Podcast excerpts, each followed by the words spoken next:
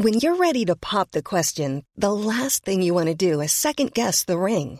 At Bluenile.com, you can design a one of a kind ring with the ease and convenience of shopping online. Choose your diamond and setting. When you find the one, you'll get it delivered right to your door. Go to Bluenile.com and use promo code LISTEN to get $50 off your purchase of $500 or more. That's code LISTEN at Bluenile.com for $50 off your purchase. Bluenile.com code LISTEN. This podcast is for entertainment purposes only and does not replace your own financial, tax, legal, or financial product advice.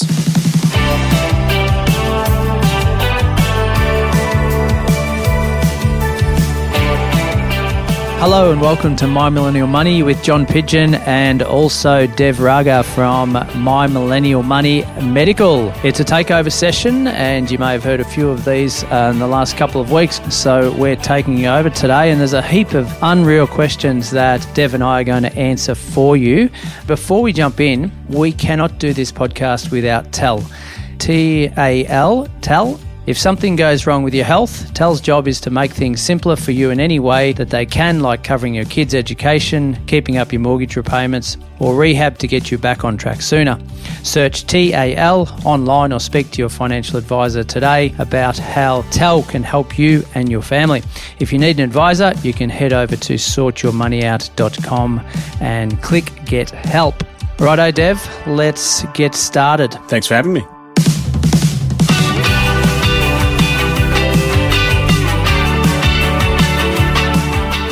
As I mentioned, plenty of questions here today for us, Dev. They've all put them in the Facebook group, which is awesome. So, um, yeah, if you want to put a question in at any stage, just um, fire away and one of us will get back to you as best we can. Can't answer everyone, but we'll do our very best. So, Dev, what's the first one for us today? This is a question from Kelly Christie who asks tips for using equity to buy another property or ETFs. There we go. So, do you want to give your two cents worth before I um, come over the top with uh, with property? Let, us um, I suppose, from, from your point of view, talk about e, e, uh, ETFs in your world. Uh, you do a lot more of that than I do, um, and and then I'll come and talk about property. Yeah, look, I'm a I'm a big fan of the stock market. Uh, I've been investing in the stock market for a number of years. Uh, this is my twelfth year of investing. Uh, I do have some investment properties, but I've sort of fallen more in love with the stock market than I have over property. I read this question, John, uh, two ways. One is they wanted to, you know, uh, they wanted to know what to do with their equity, whether they take the money and then put it into another investment property, or take the money and put it into the stock market in the way of ETFs. But maybe um, uh, I'll sort of throw this one back to you. So for everyone listening, just for basics what is equity when people say accessing equity in their property? Uh, maybe just from your from your understanding, maybe explain it to the listeners what that is, and I'll do the rest. Yeah, sure. So, uh, for those who are listening for the first time, thank you. Uh, I co host My Millennial Property and also a co host of the Tuesday show. So, property is my, I suppose, background and domain. That's majority of what I've been investing in for the, the last um, 20 odd years, a little bit more now. Um, so, equity is generally uh, extracted from someone's property, whether that be an owner occupier home, someone something that you live in, or an investment property. So let's use the example of an owner occupier home because that's probably the most common place in which we would uh, extract equity from. Equity is basically the difference between the value and the debt of the property right? So let's do a high level number. Uh, we've got a property worth five hundred thousand, and uh, we've we've got a debt of say three hundred thousand. Okay, so banks will lend, generally speaking, up to eighty percent of something's value minus its debt. In in the case of residential property, if it's commercial, very different story. Um, but but generally, with resi, you will be able to lend up to eighty percent of its value provided you've got the servicing required. That is the ability to, to fund that with income. So, using that example, sorry, John, uh, to interrupt, does that mean out of half a mil you can borrow up to four hundred thousand, and if you've got a debt of three hundred thousand, you can borrow another hundred thousand? That's eighty percent of the value. Yep. Yeah, correct. So when we talk uh, usable equity, which is a different um, formula, we're saying right, 80, uh, uh, 500,000 times by 80% is 400, as you mentioned, minus our debt is 100,000. So there's 100,000 of usable equity there. The whole equity in the property is actually 200,000, but the banks won't lend that all 200 to you because there's too much risk uh, to them when we're basically borrowing everything that uh, that the property is worth. Okay, so let's use that example if you want, and and, and say, well, okay, we've got a hundred thousand that we've extracted. Now we do draw that down as a loan. There's a lot of people that uh, have this misconception that okay, I'm taking that hundred thousand and I'm not paying interest on that. You you absolutely are. As soon as you draw it down, you, you might have it sitting there and not draw it down, in which case you, you may not pay interest on it or you won't. Uh, but as soon as you start using that money, for some way, shape, or form, and we'll talk about property and, and ETFs, but uh, you'll start paying interest on that uh, money, whatever the, the bank has lent you that money at. Yeah. So, so Kelly, if you're listening, supposing you've got $100,000 to invest, and your question is, are you going to put that towards another property or are you going to invest into ETFs, which is essentially the stock market? Um, and, and this is fundamentally you're asking what's the pros and cons of each approach or which one is better. And of course, it's hard to answer a question via Facebook, but I'm a big fan of the stock market. So what I would, you know, if it was me, uh, I would take the hundred thousand dollars and I would put it into a broad-based ETF. And when I say broad-based ETF, um, I think about what I invest in uh, index funds is basically what I use in an everyday fashion. So let me give you a real life example. I get up in the morning, I have a shower, brush your teeth, um, have some breakfast. When I do those things, I'm using businesses that are producing those goods and services. So, what sort of businesses? Utility companies, um, shopping center companies. So, if I'm buying breakfast cereals from Coles or Woolies, you know, I've got Coles and Woolies as part of the index funds. I drive a car you know, that's made of, you know, uh, you know, metal, which is, you know, mined.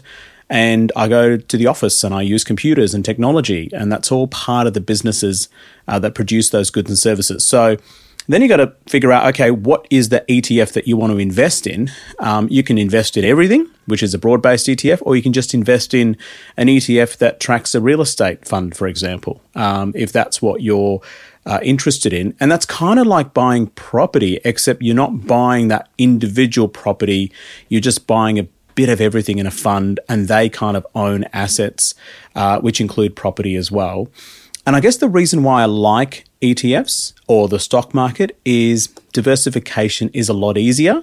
Um, as opposed to buying uh, individual homes, uh, you know, uh, where you want to buy. Um, and generally speaking, to actually access the liquidity and, and, the fact that you can buy, you know, little bits at a time, uh, it's a lot easier in the stock market than it is in the property market. You're probably not going to get another house in a city of, you know, Melbourne or Sydney for $100,000. So you're going to have to borrow some more money.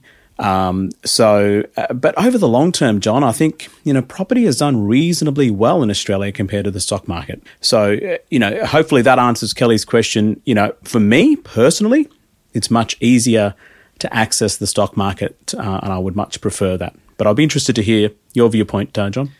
Yeah, it's, it's almost a, a, shakedown between um, ETFs and property, isn't it? And I, I, suppose Kelly's asking for some tips more so than which one to use and pros and cons. So, what what would be maybe uh, two or three tips to consider when spending a hundred grand in into ETFs?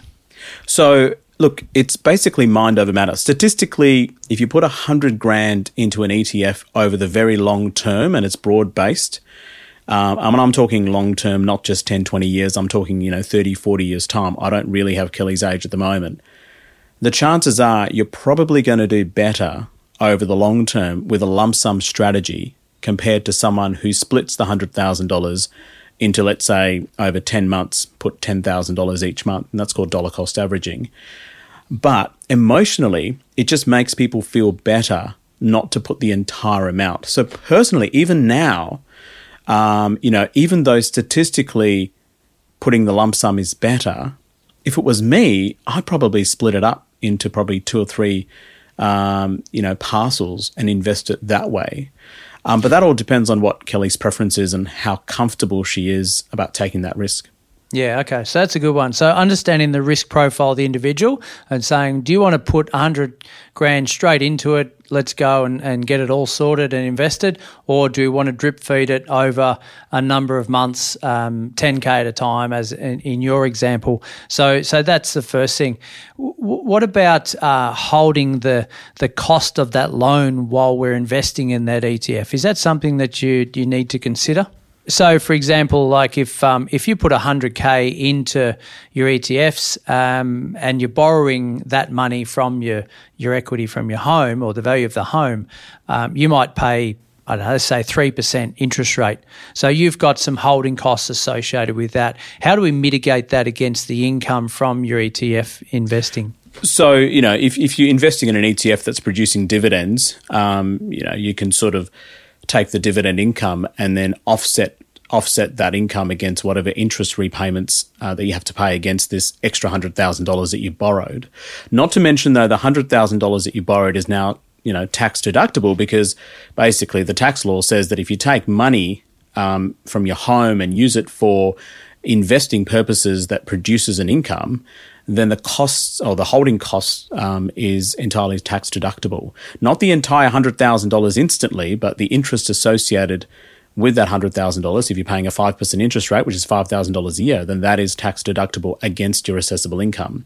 And whatever dividends that you get, and this is kind of like debt recycling to some extent, is you can then use that dividend to sort of pay off your principal place of residence, which is technically now non deductible debt. Cool. Okay, that's awesome. So, in that example, in, in your experience, would you um, talk to someone about the differences between paying principal and interest on that 100K versus interest only? Or um, are we concentrating on paying down our, what, what I call bad debt on your principal place and, and leaving, leaving that uh, 100K as, as just an interest only amount? Mathematically, it makes sense to leave it interest only and pay off your non deductible debt because the aim here is to maximize your deductible debt and minimize your non deductible debt. But um, personally, uh, I've all my investment properties includes, inclusive um, is all principal and interest only. But mathematically, it makes sense to uh, have an interest only in this particular case to pay off that principal just for yeah for cash flow and, and minimizing. Yeah, cool. Okay, that's great. Um, so on to, to property, Kelly. If you're going to use that hundred k for an investment property, I think the first thing we need to take into account is. Uh, how much are we loaning from the banks to buy that particular property? So, again, I'll round it out for, for ease of maths. If we're going to buy something for five hundred thousand, uh, you would need, if you're going in at say 10% deposit, if you're using that equity as your deposit, that's 50k plus your stamp duty, roughly 20k, legals, costs, etc. Let's call it 75 grand that we're using from that 100 for that investment property purchase. Therefore, we're lending another 450 from the bank um, to to top up that 500k purchase. So the the first tip I would have for you, Kelly, would be to understand the cash flow of that property, um, whether we're paying interest only or whether we're going to principal and interest, and what is the running costs of the total property for the year, which would include your insurances, your, your council rates, your, your property management, um, your interest on the loan, whether it's principal and interest or just interest only, and see what that um, comes out at long before you go and buy that property. So while you've got your equity sitting there, uh, not drawing down on it, it might be a good exercise, or it is a good exercise, just to go and look at your overall strategy and, and see, well, what sort of cash flow do I need? What price point am I coming in at, and and then you can almost reverse engineer it. Um, so you, yes, your deposit does depend on how much you can uh, buy property at, um, and then you can work out well how much do the banks lend me over and above that. But very important with property I see a lot of investors have to sell their property because they're cash flow poor.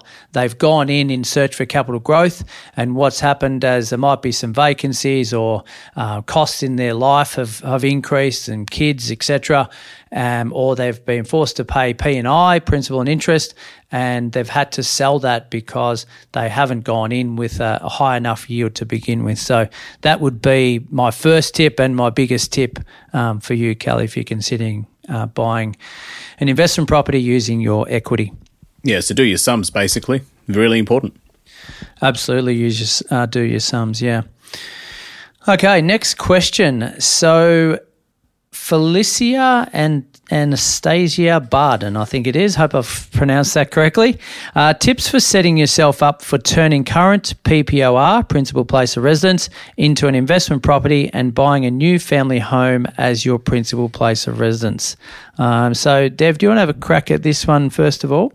Yeah, so I mean, there's plenty of reasons why people might want to do that. You know, they want a larger property, larger land. They want to downsize, perhaps. Um, you know, kids have moved out. Uh, they want a better location, school zones, which is massive in uh, massive in Melbourne school zones, and um, you know, and also the cost of mortgage, you know, might be different.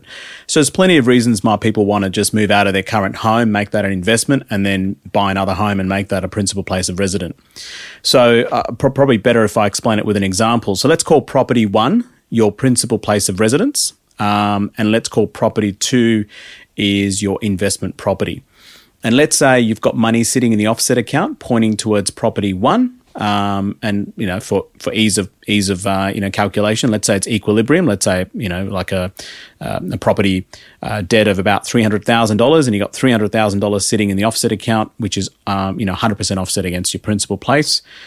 What do you do? Well, you go and hunt for a property and let's say you want to buy another house that's worth about you know five hundred thousand dollars, that requires a twenty percent deposit, which is hundred thousand dollars. So, you know what you can potentially do is take that hundred grand from your current offset account, place it against the deposit of the new property.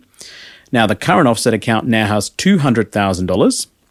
And uh, once you buy the other property, you can take that $200,000 sitting in your property one offset account and then possibly set up a property two offset account and then take the money and transfer it across. Or uh, you can just basically repoint that offset account to the new property. Now, I guess the advantage of that is that um, your principal place of residence, then you've got to tell officially to the ATO that becomes your investment property because you want to rent it out and that earns an income. And then now you move to property number two, which now becomes your principal place of residence. Um, and therefore, the $200,000 sitting in the offset account after you've paid the deposit is now pointing towards property two. And everything in property one, the debt in property one, which you haven't really paid off, now becomes tax deductible. And it all depends on how you structure it. So it's really important to structure your loans such that this is actually possible. And that's where, you know, your bank manager and or your accountant may come in very handy. Yeah, no, that that's really good, and it, it sort of stems from the first question, doesn't it? A little bit when we talk about use of equity and and uh, cash funds and principal and interest, interest only, etc. My my biggest, uh, I suppose, tip here would be, ideally, you'd want to know this plan of attack before you bought that first property, wouldn't you? Because uh, in your in your 500k example, you would just keep yourself cash heavy, as you've mentioned, um, Dev, in the offset account, and not muddy the waters of of paid money extra on top of the mortgage. Um, in a re- it's in a redraw account, and then I pull that back out and use it for my um, next uh, investment property that turns into a PPR, and and it, and it gets all a bit muddy for the accountant and the ATO. So, yeah, you want to keep it clean as you've mentioned, and and just make sure you have got that offset and you've got extra monies going into that, and not necessarily extra repayments down on the mortgage if um, if you have that view of turning that into an investment, keep that debt low to then turn that into it, um, provided that you've um, your time frames are in order. So if if um, Felicia is saying, well, I'm buying my principal place of residence, and then in ten years' time, I'm going to turn it into an investment and and buy my new family home. Well, I would I wouldn't mind paying down the mortgage because it's bad debt essentially for ten years, as I've defined it in the first question. So I wouldn't mind doing that. But if it's only one or two years, then you you want to say stay heavy in the offset account. Um, and then you may look at those loan structures and say, well, um, as we mentioned in the first question, uh, we want to pay down that mortgage that's uh, essentially our pre- PPR, principal place of residence. So let's now maybe go to interest only on the first property and P&I on the second property if we've got cash flow issues. And really does depend on time in life, doesn't it? Because it may, when we upgrade our family home, often we're building a family in a lot of cases. So we might already be stretched a little bit cash flow wise. So if we have to pay P and I on both loans, that may stretch things a little bit. So so understand your cash flow as well. The the other thing, John, is that can I just use that same example? Supposing you didn't have an offset account. In fact, one of the doctors that I spoke to made this mistake just probably three or four weeks ago, and they just plowed money into their into their mortgage, and they thought a redraw was exactly the same as an offset account, and they were hoping that they'll be able to get that redraw money out and then use it to buy their next property. Now, that is, it, yes, it's technically possible, but the money that you take back as redraw, that is your own extra repayments that you're accessing, unfortunately now, my understanding it is, and you might want to check with your accountant, is not tax deductible if that property becomes an investment property. It's really critical, as John specifically said, you've got to structure it, have an offset account, think about it, plan it. Now, the other thing also that's really important is you may want to get a valuation of your property one before before you make it into an investment property because there are capital gains tax um, uh, sort of issues here. So remember that when you own your own home and when you sell it, you don't pay any capital gains tax. But when you have an investment, and if you held it for greater than 12 months, you have to pay capital gains tax, albeit you get a 50% discount uh, on whatever is taxable. So if you don't value your property and you move on to the next house, then whatever capital gains is calculated less the time that you've spent in a pro rata time that you spent as a principal place is now calculated from the original purchase price not from the valuation date. John, does that sort of explain that? Because um, that's another sort of tricky yeah. thing that people don't realise to get a valuation. Uh, absolutely, yeah, no, a good point. And and chat to your accountant as you've mentioned because you've got that six year rule, haven't you? Where you move out of it, um, you can still have it technically as your principal place of residence for up to six years before that uh, you start to pay capital gains tax on it. But yeah, talk to your accountant who's um, who's much smarter than me, and we'll be able to sort that out for you.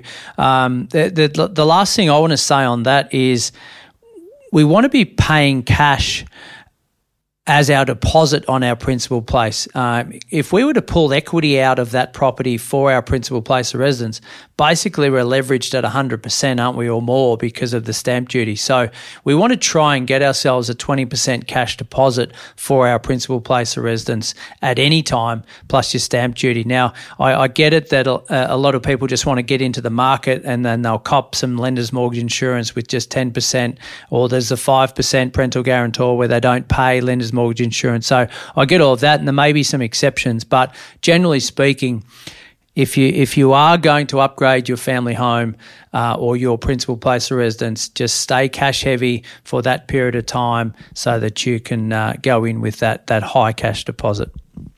So we're going to take a break now, and when we come back, we've uh, obviously got more questions that we would love to to answer for you guys.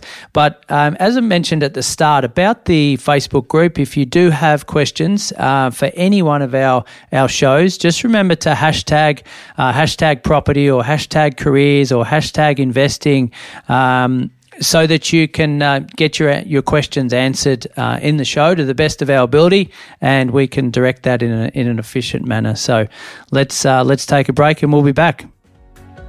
If you're after personal financial advice, don't get it from a podcast. If you would like help based on your own personal situation, head over to sortyourmoneyout.com. Click Get Help, and we'd be happy to introduce you to one of our trusted advisors. Our panel of advisors, mortgage brokers, and accountants work with clients all over Australia so they can connect with you wherever you are. That's sortyourmoneyout.com and click Get Help.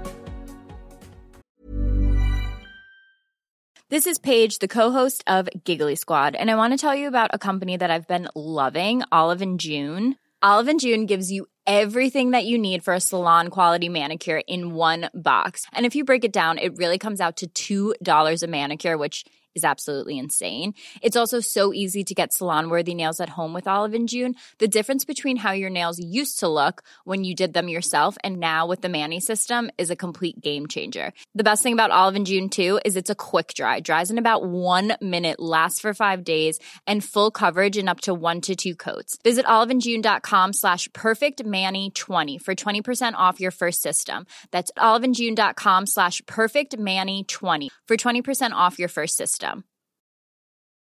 Many of us have those stubborn pounds that seem impossible to lose, no matter how good we eat or how hard we work out. My solution is PlushCare.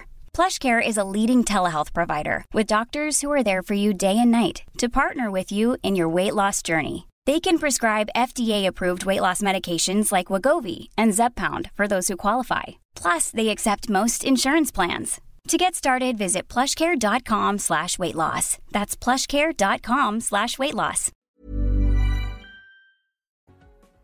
So we're back. Uh, Dev, this one is right up your alley. Troy Cowan has a question for you. Yeah, question for Troy, uh, from Troy is opinions on investing in property directly or via something like a property heavy ETF such as VAP, which is basically a Vanguard property uh, index fund. Uh, would seem the ETF may not have uh, only have better returns, but be easier to get into and out of as needed. Uh, and also, there's the ability to invest in smaller chunks without needing to save for a deposit or take out large mortgages, and also way less hassle than dealing with tenants.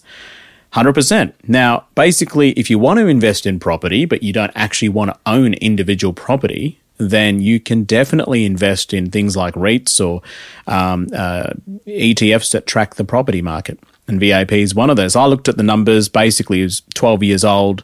Um, it's done really well, about 10.9% per annum uh, return with an expense ratio of about 0.23%. That's not too bad.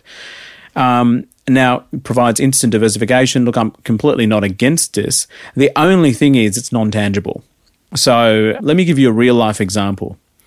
Uh, when I drive past my investment properties, when I go and do the inspection, when I touch the brick, uh, when I live in my own house, it's tangible. I can touch it, I can feel it. It invokes some emotion.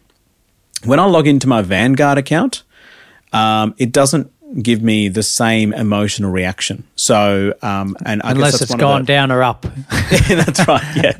So, uh, so it, it's it's it's still not the same. I mean, when it goes down or up, or when it goes up, even, uh, yeah, you know, I've got more money than ever before, but it doesn't make me. It's it's not. You know what I mean, John? It's not the same Absolutely. as going and feeling that house. So, one of the disadvantages of the stock market or investing in things like VAP is that if you're looking for something tangible, you're not getting that.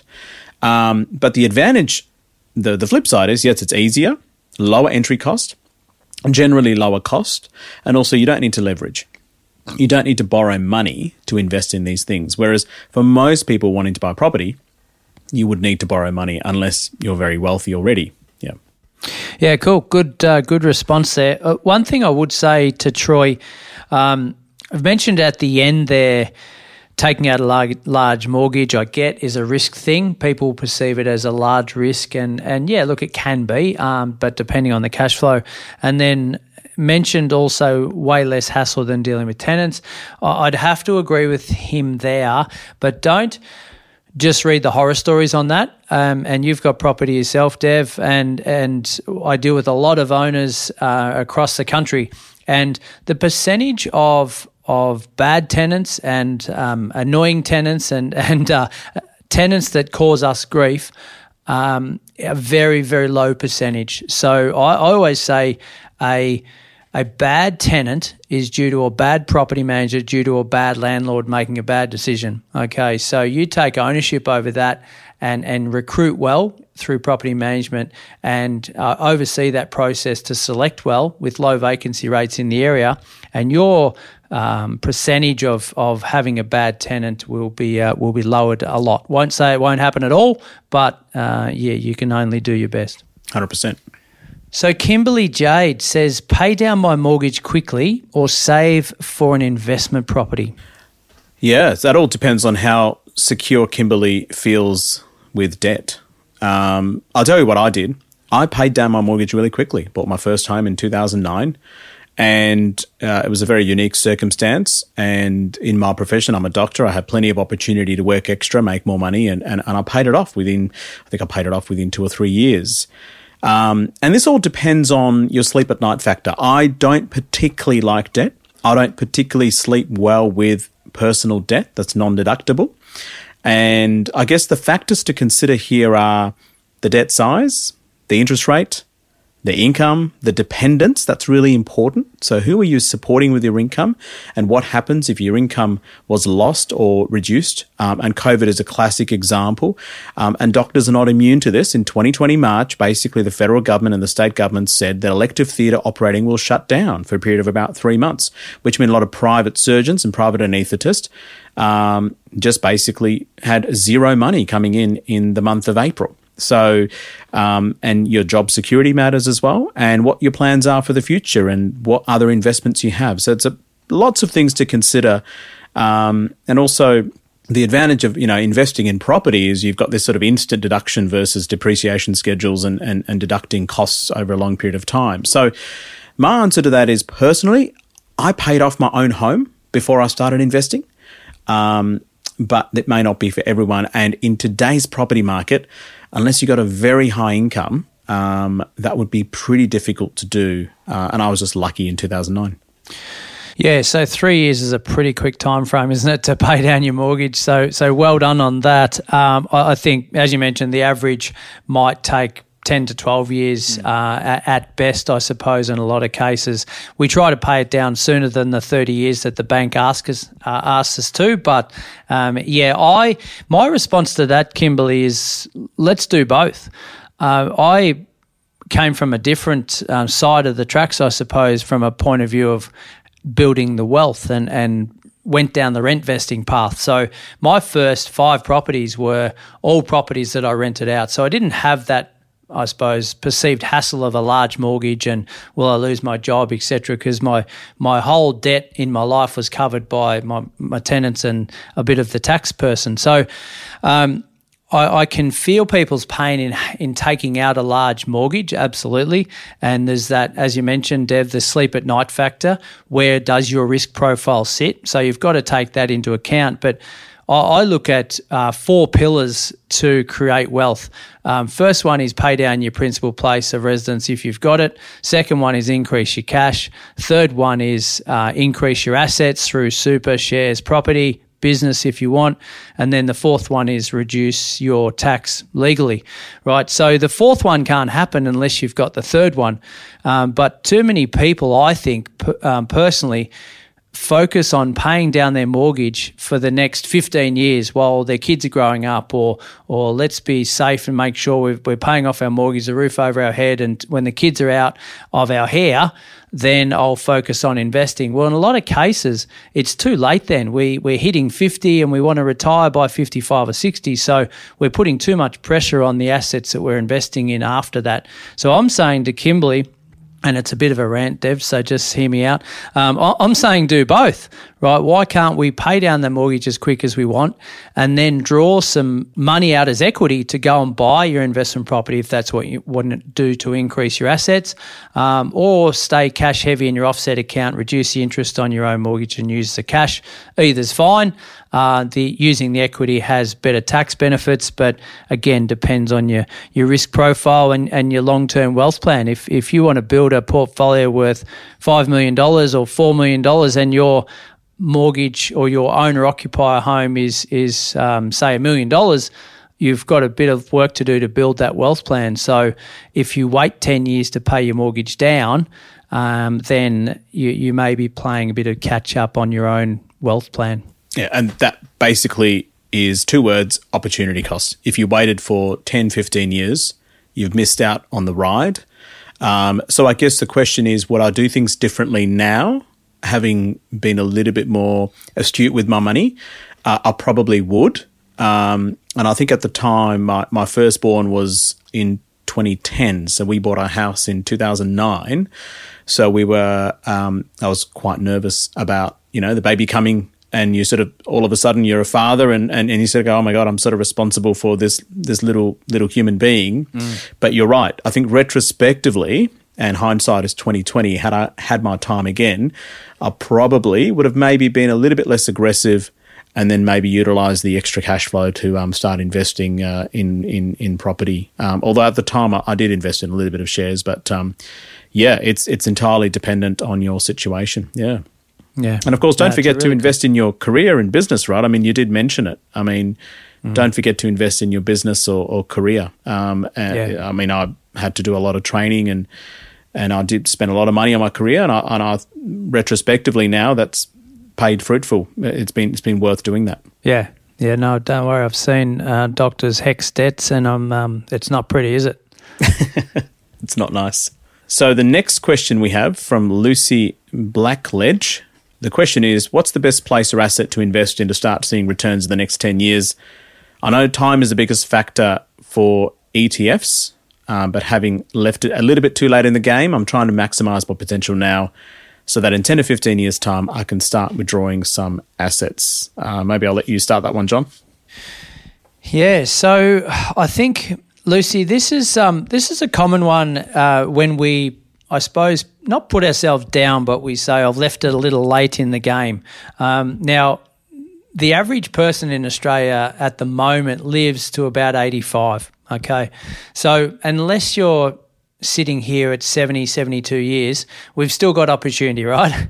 So I think and and we play a bit of a part in that pressure, don't we? Because we hear all these great stories about twenty something year olds doing so much and thirty something year olds really taking some action, which is awesome.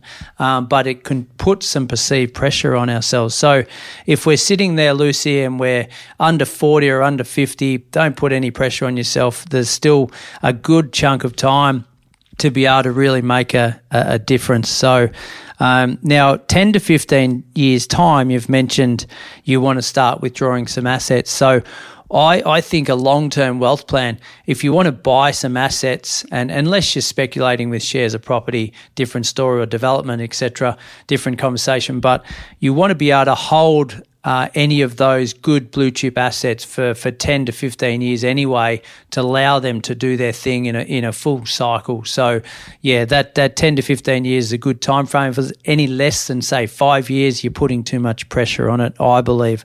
Um, so, the best place or asset to invest in to start seeing returns in the next 10 years, look, if you look back on property in the last 10 years, it's, it's been outstanding, but not for all of those 10 years. It really depends on where you're buying and the type of asset that you buy. Houses have performed better than units in, in almost every suburb, if not every suburb in Australia. Um, again, your appetite for risk. So, is it uh, how much do you want to leverage your money? Uh, what's your cash flow requirements in your life? What What do you um, what what is it shares or property? Usually dev we've got one or the other haven't we that's our we hang our hat on as we feel more comfortable doing this. So you might choose one of those and really skill yourself up in one of those areas. Um, but i would i would start small and not take on too much too soon just because we're in a hurry um, just just relax and, and make sure we're we're doing things that fit our risk profile. So that might be just simply, as you mentioned, put some money in, into some ETFs and and let let it go for twelve months and see how that goes and drip feed into it over over the period of time for a few years. Increase your super contributions if you want to there, um, but really know the major assets that you're going to buy. So if it is your own home to to live in, and I, I can't see whether she has this or not. But if you want your own home in the next ten years, then you need to save a, a good chunk of a, a deposit for that. If that's already sorted, or you don't want that, then you've got a bit more flexibility. So yeah, probably haven't answered that, um, giving you a succinct answer, Lucy, but they're the things that I would factor in before I decided what I did as my first step. But, but generally speaking, start small. What about you, Dev? Yeah, some good points. Um, look, I, am assuming that um, you know uh, uh, Kimberly, oh, sorry, not Kimberly, Lucy has um, you know got her emergency fund sorted, has no consumer debt, and you know has has sort of minimal minimal debt. Because um, if you've got no emergency funds and you've got consumer debt, well, that's what you need to put your money into and get get that emergency fund sorted, and also get rid of that consumer debt. Um, never ever is consumer debt a good thing. Don't anyone say that's a good thing. It's never. It's a 100% rule is don't ever get consumer debt. Now, let's assume that Lucy, for the purposes of this question, is 50 years old, which means in 15 years' time she may be approaching retirement. So the question is, what should she do with her you know, money in the next sort of 10 to 15 years? Now, I would be very, very, uh, you know, pro superannuation um, because the tax effectiveness of superannuation during your retirement phase is phenomenal. So if Lucy isn't maximizing her super and she's 50 years old and she wants to do something over the next 10 or 15 years and she's got some income and she's got no consumer debt, then at least maximize your super. Now, the next thing is if you want less um, hands-on experience with your investments, then you go look at things like index funds or ETFs. Um, and I'm a great fan of ETFs, broad-based ETFs. Not your, I'm not a great fan of thematic or those sort of niche ETFs and lithium stocks and all that sort of stuff you know, if you want something broad and you want less hands on, then pick a broad based, you know, perhaps a world ETF or something that has a little bit of everything in it. Just like when you go to Coles and you buy everything on the shelf that you want to eat. You got a bit of bread, a bit of meat, a bit of pasta, a bit of yogurt. It's exactly the same principle in investing. But make sure you look at the fees. Um, if you're approaching that sort of 45, 50 years of age, make sure you log into your super, look at the fees and uh, there's there's there's plenty of evidence that fees can potentially kill your investment and um, and and yeah, I mean, uh, John, I sort of had a different answer to you, and that is superannuation. Um, now, the other thing that John that you mentioned very eloquently, and I think it's a really important highlight point, is that this notion that when you reach age sixty-five, you stop investing. Um, you know, is may may not be entirely accurate. So, you know, remember that when you reach age 50, uh, 65 and you start withdrawing money from your assets, either via dividends or by selling off some of the capital, your existing investments are potentially still growing. They're still invested in the market. So if Lucy is 50 years of age and the average age is, you know, 85, then potentially the investing runway one could argue, is at least 20, if not 30 years ahead of her. So when I talk to 40 year olds that say, it's a bit too late for me, what do I do? I say, well, not really, because you've potentially got another 30, 40 years of investing runway.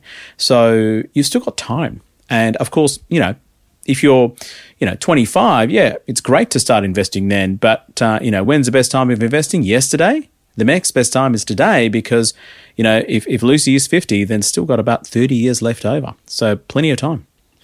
Absolutely. Yeah, no, that's that's a good point. And uh, yeah, I'm I'm definitely pro uh, superannuation when you're approaching retirement. I suppose the unknown at the minute for us is um, just how old Lucy is because of your retirement uh, regulations in relation to to um, tax and everything else. So, yeah, um, but great question. Is uh, yeah, I, I, think it's uh, it's such a common one though. I don't know about you, Dev, but I I, I get a lot of people um, ringing me trying to or being too hard on themselves. It's like, well, I'm, I'm have I started too late? Is it um, am I ever going to be able to do what I want to do? I'm playing catch up and and like some of them are only like 35, 40 years of age. Hmm. Hmm. You're right. Plenty of time. Okay, so uh, time for one or two more. We've got one from Kat Dundon. I want to know the pros investing in an apartment, unit, strata title property. I know all the cons, but I don't want to be close close minded should the right property opportunity present itself. Uh, Dev, have you had any experience personally in these type of um, asset class? Yeah, I do. I, I do have uh, uh, uh, an apartment as an investment um, in, in, Melbourne. Uh, it's it's a very very good question because when people talk about apartments or strata titled property, hundred percent of the time they always say, "Don't buy it. It's negative. It's it's bad. If you don't own land, you're just wasting money." And to be honest, I kind of used to think like that as well, um, and, and I can see the negatives of it about it. But generally speaking, it's cheaper to buy a strata titled property um, so your you know cheaper land cost, I guess, per unit, and generally speaking, if you buy something for cheaper, uh, your rental yield is a little bit better. So to give you an example, to buy an apartment in Melbourne City might be you know three hundred thousand dollars. To buy something in uh, an independent home in Melbourne is at least six hundred, if not eight hundred thousand dollars, and the rent that you're going to get for an eight hundred thousand dollar home is possibly not going to be that much more than what you're going to get for a three hundred thousand dollar apartment uh, in the city. So your rental yield is going to be a little bit, little bit better on a uh, cost basis. Now, there's some other sort of interesting sort of benefits um, I think. So, for example, the apartment that I have has amenities within the apartment building. So, it's got a gym, it's got a swimming pool, um, and it's got a tennis court. So, it's an indoor tennis court. So, those are all sort of potential advantages if you're looking for somewhere to live or even invest, because that means you can start charging more rent because it's got some additional sort of services associated with that.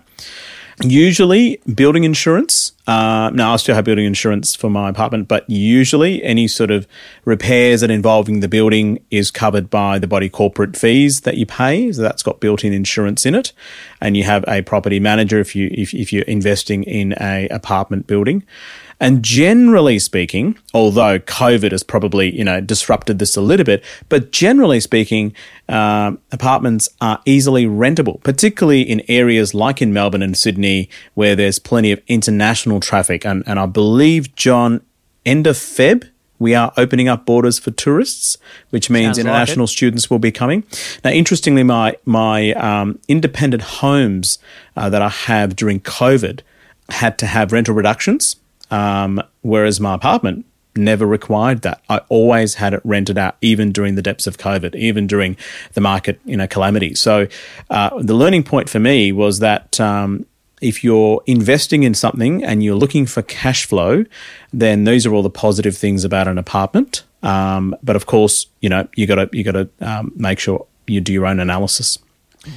Yeah, no, good, uh, good assessment there for sure, Dev. Um, obviously, Cat knows the the con, so we won't go down that um, big rabbit hole. But I, I, suppose the the other one to mention was um, if if you're living in it, uh, or investing, uh, the the person living in it is essentially got access to everything usually at their doorstep, haven't they? So walk to train line if it's um, close by. You walk to shops and and may not even need a car. So this uh, fast paced life that a lot of people want to live now, uh, an, an apartment or a unit uh, might be suitable for you because you've got that. Now, if a tenant uh, feels the same way, then that that's a great outcome for them. And as you said, there'll be um, there'll be the demand for that. Um, so yeah, I think that's the, that's the main attraction. Is if I'm going to spend 600k uh, I can go and buy maybe two bedroom apartment in the city, or if I want a house with some land, I may need to go 20, 30k out of the CBD. So if we're talking regional, generally speaking, we don't have too many uh, high rise apartments in regional centres. It's more the, the single level unit blocks of eight or 10 or four. Um, and if it's um, uh, understanding, I suppose, the difference in a regional centre versus a city centre if we're buying uh, an apartment or a unit as as an investment uh, opportunity. Now, next question. We've got Henry Slater Jones. How would you determine if a long term money goal, example 10 year goal, is achievable or unrealistic? I'll let you take that one first. Henry. So, Henry apparently not apparently, he was. He was at our Brisbane show, the very young oh, and right. up, up and comer. So, uh, okay. Thanks for reaching out, Henry. Um, he is a go getter. So, Henry, uh, I suppose a 10 year goal, a long term money goal. I, I just use some simple maths and I'm going to do a live calculation. Hopefully, my maths served me well with this calculator, Dev. But let's pick a figure for Henry to say, well, how much do I need in 10 years' time? Right. So let's say the figure is, I don't know, 100,000. Right. So first of all, I divide 100 by 10 years. Uh, and that gives me 10,000 a year. Divide it by 52, that gives me $192 a week right? So if I just have raw savings to achieve $100,000, I need to save $192 a week starting from tomorrow. And in 10 years' time, I'll wake up with $100,000 in the bank, provided I don't spend it. Right. So that's just raw money. That's not including uh, any returns on that investment or, or, that money in the bank. Okay, so probably if we kept it in the bank, it won't be giving us much more than that hundred thousand, will it? But if we put it into maybe a managed fund or ETFs or property leveraged or, or individual stocks, then we we hopefully are going to get a better result than just the raw cash money savings. So, first of all, achieving that money goal is are we looking at a, a million dollars by 10 years? So is it realistic? Is based on what are we setting for for an out um, for an outcome? And I'd love to have Henry write here what his money goal actually was, so we could maybe do a do a calculation for it. But um, yeah, I think is it realistic? Do the numbers like I just did then from a cash flow perspective. How much do I have to save? And then, indeed, what are my variables around that over the next 10 years? So, am I going to start a family? Uh, is my job going to increase in pay, which you would assume that it might over the journey, but my living costs might be extra? Am I going to buy my own home to live in over that journey? Uh, what investments uh, am I going to get my um, teeth into, and what uh, returns can I expect as an average from those uh, from those investments, and and being realistic with the returns, and not like the example of property, twenty percent, twenty five percent in the last twelve months. Don't do your numbers on a twenty percent return year in year out for the next ten years for your money goal, Henry. So we we probably hover at around a five to seven percent. That's been the average on good property in the last hundred years, and probably individual stocks the same. Um, anything to add to that for you, Dev? So I think, uh, yeah, great question, and and I think you got to write your plan down, um, and you got to you got to um, you know review it, measure it, and benchmark it. So, you know, having a written financial plan is really important, and having having an investment plan is also very important. Um, you know, they sort of say past performance is not an indicator of future performance, and that's just medical legal jargon, basically.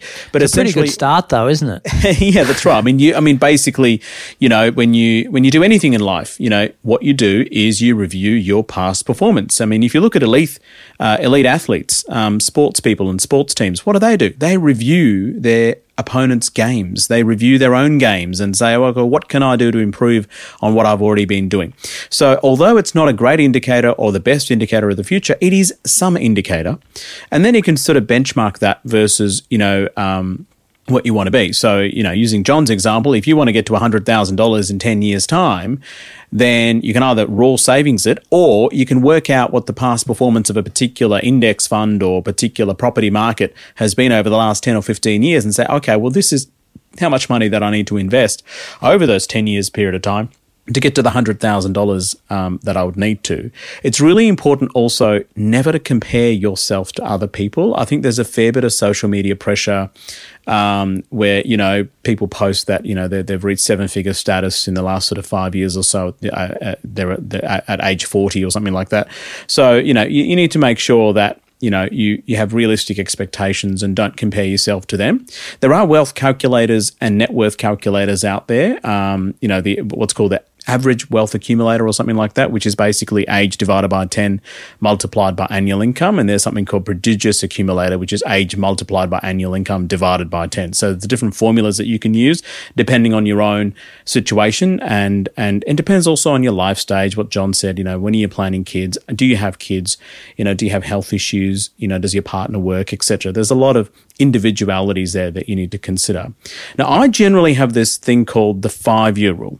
So what I normally do is I have this sort of five year overarching plan in my head and I kind of write it down. I keep it very, very simple. So I'll probably say in, in the next five years, you know, I want my net worth to increase by X amount of dollars. And basically, and then I'll sort of subcategorize that and say, well, how much of that is going to be in property? How much of that is going to be in super? How much of that's going to be in investments outside of super like ETFs? And I'll sort of do it like that. But remember, finance is very personal, Henry. Don't, you know, don't, um, uh, you know, benchmark it against what you'll feel comfortable with. I think it's really important. Yep, very good, very good. But uh, yeah, look, um, Henry, set something and and attack it with vigor and, and get a result. But it's the habits that achieve the goal, isn't it? Not necessarily the goal itself. So get some good habits and, and go for it and own it and tell people and, and you'll get there, I'm sure. So uh, yeah, that that's pretty much it, Dev. There's been some awesome questions today and a mixture of both that we can both um, tap into and, and give answers. Hopefully that's been insightful for everyone. Uh, tell us, Dev, what have we got coming up that the listeners can look forward to on My Millennial Money Medical? Yeah, look, uh, I try and release episodes every week. Uh, we've got something called margin of safety. Now, what I tend to do, John, is I pick an investment concept. And margin of safety is an investment concept that's used in accounting and business and investments. And, and I go through the uh, you know definitions and how potentially you could be using that in your life from a personal finance perspective. And a lot of people would be surprised. I reckon they would be using it. Awesome. Now, look forward to that. So, uh, tune in to My Millennial Money Medical and all the other uh, shows that we've got going on. My Millennial Property is uh, what have we got going on? We've got a young gun coming on. So if you want some inspiration from a, a kid that was on a modest wage and still is a kid, I think he's 28, uh, that has really had um, a, a, focus and drive to grow his portfolio and living on a really lean life um, and, and has visited over 100 countries. So it's an amazing wow. story. So tune into that, check that out. And as always, if you want to leave a review, please do, but everything will be in the show notes. Uh, it's been a pleasure, Dev. I've really enjoyed this one. Just uh, good to mix it up and, uh, and talk some different topics and also, yeah, be, uh, be on the show with yourself thank you very much for having me. And thanks to everyone that's asked all these wonderful questions. I think the more questions, the more we learn. And, uh, you know, this channel is all about education. You know, get empowered and get educated and um, get entertained, of course. Absolutely. So until next time, keep well.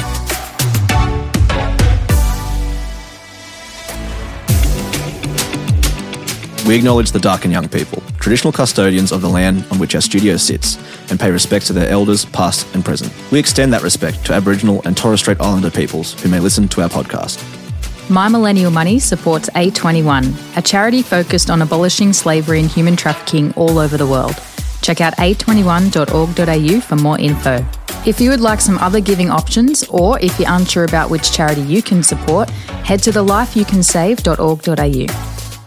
This podcast is for education and entertainment purposes. Any advice is general financial advice only, which does not take into account your objectives, financial situation, or needs. Because of that, you should consider if the advice is appropriate to you and your needs before acting on the information. If you do choose to buy a financial product, read the product disclosure statement and obtain appropriate financial advice tailored to your needs. SYMO Interactive Proprietary Limited, the publisher of the podcast, is an authorized representative of Money Sherpa Proprietary Limited, which holds financial services license 451289.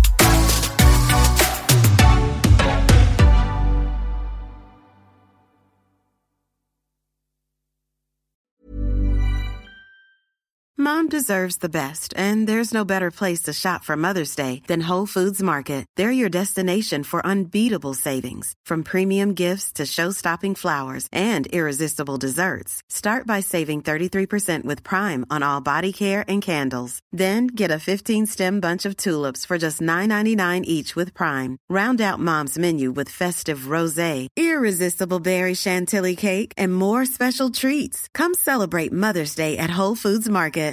Mom deserves the best, and there's no better place to shop for Mother's Day than Whole Foods Market. They're your destination for unbeatable savings, from premium gifts to show-stopping flowers and irresistible desserts. Start by saving 33% with Prime on all body care and candles. Then get a 15-stem bunch of tulips for just $9.99 each with Prime. Round out Mom's menu with festive rosé, irresistible berry chantilly cake, and more special treats. Come celebrate Mother's Day at Whole Foods Market.